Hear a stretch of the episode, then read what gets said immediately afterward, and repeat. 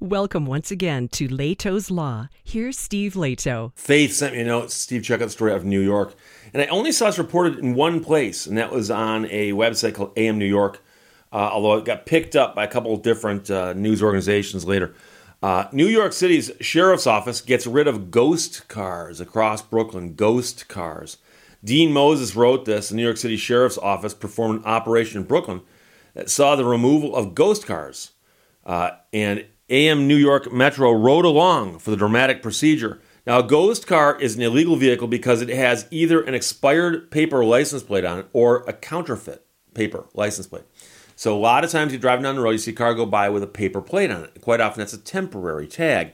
So, some dealerships in some states will issue you a tag that's good for 14 days or some such, and you put that on your car until your actual metal plate arrives. Uh, I know some dealerships now that actually have metal plates in inventory, and they'll give you the metal plate. But during COVID, all kinds of crazy things happened where people would, would get a temporary tag and they would never get the metal plate. So in some places, they would tell you you can keep driving on the expired paper tag if necessary. And some people realize wait a second, that paper tag from more than like 10 feet away is not really legible or readable to the average human being. So if I'm driving around with a paper plate on my car, the odds are that the cop's not going to go, hey, that's an expired paper tag. And so some people just kept driving on paper tags for whatever reason, or simply counterfeited them because it's quite easy to do with a laser printer and a piece of paper. So, authorities have been tackling the influx of automobiles fitted with paper plates in recent months. It's an issue that's been plaguing the city since the start of COVID, and the uh, NYPD aided in the operation within the confines of the 81st Precinct. And they did this all uh, September 1st and 2nd. According to the New York City Sheriff, this illegal scourge not only has insurance implications, it also often goes hand in hand with other crimes from traffic violations to drug dealing and other forms of violence. So, as you can imagine, you get in a car accident and you go walking over to the other party and they got a paper tag on their car and it turns out the tag is fake. What are the odds they've got proper insurance on their vehicle? Many of the paper plate vehicles used in crimes have been documented by the police, uh, in shootings and different things in the communities, as well as running red lights and accidents. So they're just overall a danger to the community, said the sheriff. Now, um, the cars are a danger, but it's in the hands of other people. Illegal plates are something were prevalent during the pandemic when DMV and other agencies were closed, but they have provisions for this. Now that the DMV is open, it just seems that people have learned to abuse the process. And then the criminal element has also learned how to capitalize on the fact that there are still thousands of these paper plates out on the street. The sheriff's office set up a temporary base of operations inside the grounds of the Boys and Girls High School on Schenectady Avenue between Herkimer and Atlantic. From midnight, they set out from this location and scoured the surrounding streets for unauthorized cars, vans, and minibuses. Once found, the sheriff's office ran the plates to ensure the vehicle in question was, in fact, illicit. And then the removal began. A tow driver would use a wedge to pry the door open slightly before using a thin piece of wire to pop it open, which would often set off an alarm. And sometimes you call that device you're using there a Slim Jim. That's what we used to call it when I drove a tow truck.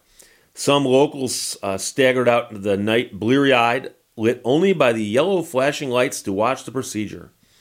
The sheriff told AM New York that the public was also instrumental in helping pinpoint the vehicles causing them grief.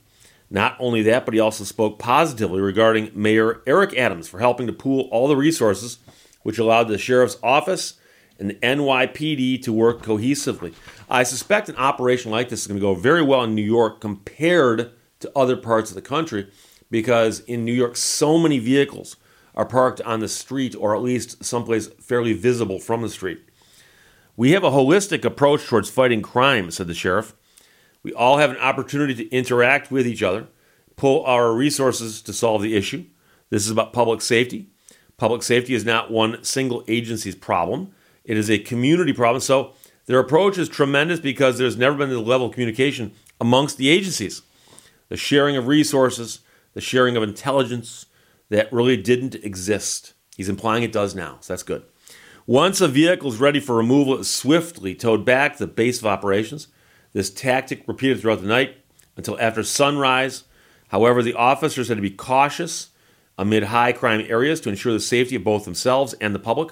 I've seen videos on YouTube of people whose cars were being towed and they didn't like it and they got involved. and They tried doing things like jumping on top of the tow truck, jumping on top of the car being towed, climbing into the car about to be towed, and so on. But here, there were police on the scene, so that should help things. The operation went off without a hitch. They picked up 45 vehicles, 45 vehicles just in those couple days during the weekend. At the Boys and Girls High School, search teams looked over the vehicles for contraband. Uh, and as indicated, these cars are often linked to crimes. And inside the place, uh, officers with flashlights found large amounts of drugs, everything from unmarked bags of pills to exorbitant amounts of illegal prescription drugs, and so on. And it does say here that they searched inside the car with torches. And unless they had pitchforks also, I suspect they mean flashlights. I'm wondering who would write an article about a story out of New York City and use the word torch for a flashlight. These are more things that I don't know the answers to, so I apologize. Uh, the sheriff's office is no longer dealing with this. Due to their unique jurisdiction, they handle a large variety of long term investigations from animal cruelty and operations such as ghost cars to even more extensive procedures. But the sheriff said this is just one of many strategies being used to combat the illegal activities that are going on in our communities and to combat crime. And this is all collectively to help everybody feel safer. So, yeah, if you've got the torch out, you do look in the boot, but I'm still not sure about the you know appropriate, most common usages of those words uh, for a writer in New York City. But but I can tell you that even before COVID, I remember seeing stories in the news about people who would go onto the internet and advertise that they could get you license plates or get you something that allow you to travel on the roadways and not have to go through the DMV to get that pesky license plate. And so there are places where you can find this stuff for sale. And sometimes I believe it was even as open as like eBay and, and Facebook Marketplace. But if you think about it, the thing in the back of somebody's window is just a piece of paper with printing on it. And so there are people out there who have gone through the small amount of trouble to set it up so that they can then create their own because it's just words on paper with boxes and lines and stuff. And so if you wanted to, somebody like that could just go, oh, what type of cars, what make, year, all that stuff, and just fill the information in and then pick an expiration date, you know, somewhere down the road, tape that to your window and it looks good. And of course, if you get pulled over and the police officer runs it and discovers it's not good, and then you got a big problem on your hands. But they're thinking, well, what are the odds that I'm going to get pulled over, especially considering how many of these are on the road? And Michigan must have gotten this partially figured out because I practice law in Michigan. This is where I spend the bulk of my time.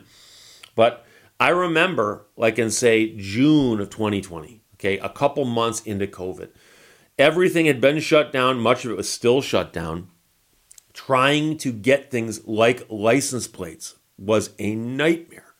And so there were times when you could go onto the DMV's website, Michigan's the Secretary of State's office, but you go on that website and try to look for something, and the website wasn't working properly.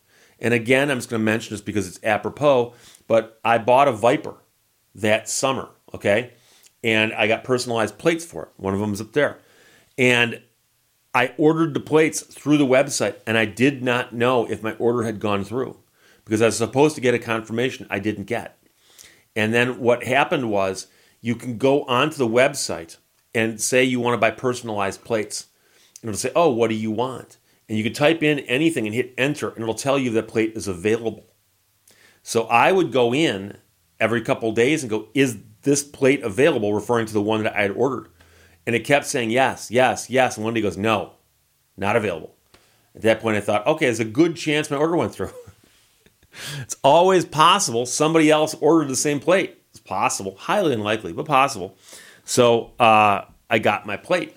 But during that time, you saw temporary tags everywhere because the dealerships were still selling cars. So if you went into a dealership and bought a car and they gave you a temporary tag and you came back later and go, it's about to expire.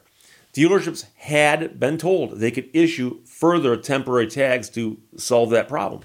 And so with all the tags popping up, it doesn't take rocket science calculations to figure out, oh, if I slap a paper tag in the back of my car and it looks decent, I can probably get away with it. So that's what happened. In case you're curious, the word on the plate, K A A R M E, uh, is close to the Finnish word for snake. I say close because the A's should have umlauts over them.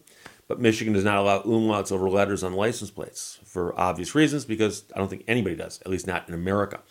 Uh, but yeah, it's, it's the Finnish word for snake, so it's an inside joke that about three people get without me explaining to them. And all three of those people are in the Upper Peninsula of Michigan because there's a large Finnish American community up there. But uh, obviously, Snake was taken, Viper was taken, Snake 1 was taken, Viper 1 was taken, one Viper 1 was taken. You get it. So I thought to myself, oh, the Finnish word for snake. That's funny. And I actually have had several people go, oh, and you got that because you're an attorney and attorneys are snakes. And I've always said, oh, that's funny. Yeah, I hadn't thought of that. And they go, what do you mean you hadn't thought of that? I go, I, I hadn't hadn't had that thought occur to me when I ordered the plates. Why? They go, then what does it mean? I go, um, snake? The car is a viper. Oh, okay. But it's an understandable misunderstanding. So there you go. But New York City's cracking down on them ghost cars. If you got one, you might want to get a plate. If not, your car might disappear one night. And there you go. So Faith sent me a note and Steve, check out the story from AM New York. New York City's sheriff's office gets rid of ghost cars across Brooklyn. Dean Moses wrote it. Thank you very much. Questions or comments, put them below. Let's talk to you later. Bye bye. Thank you for watching Lehto's Law.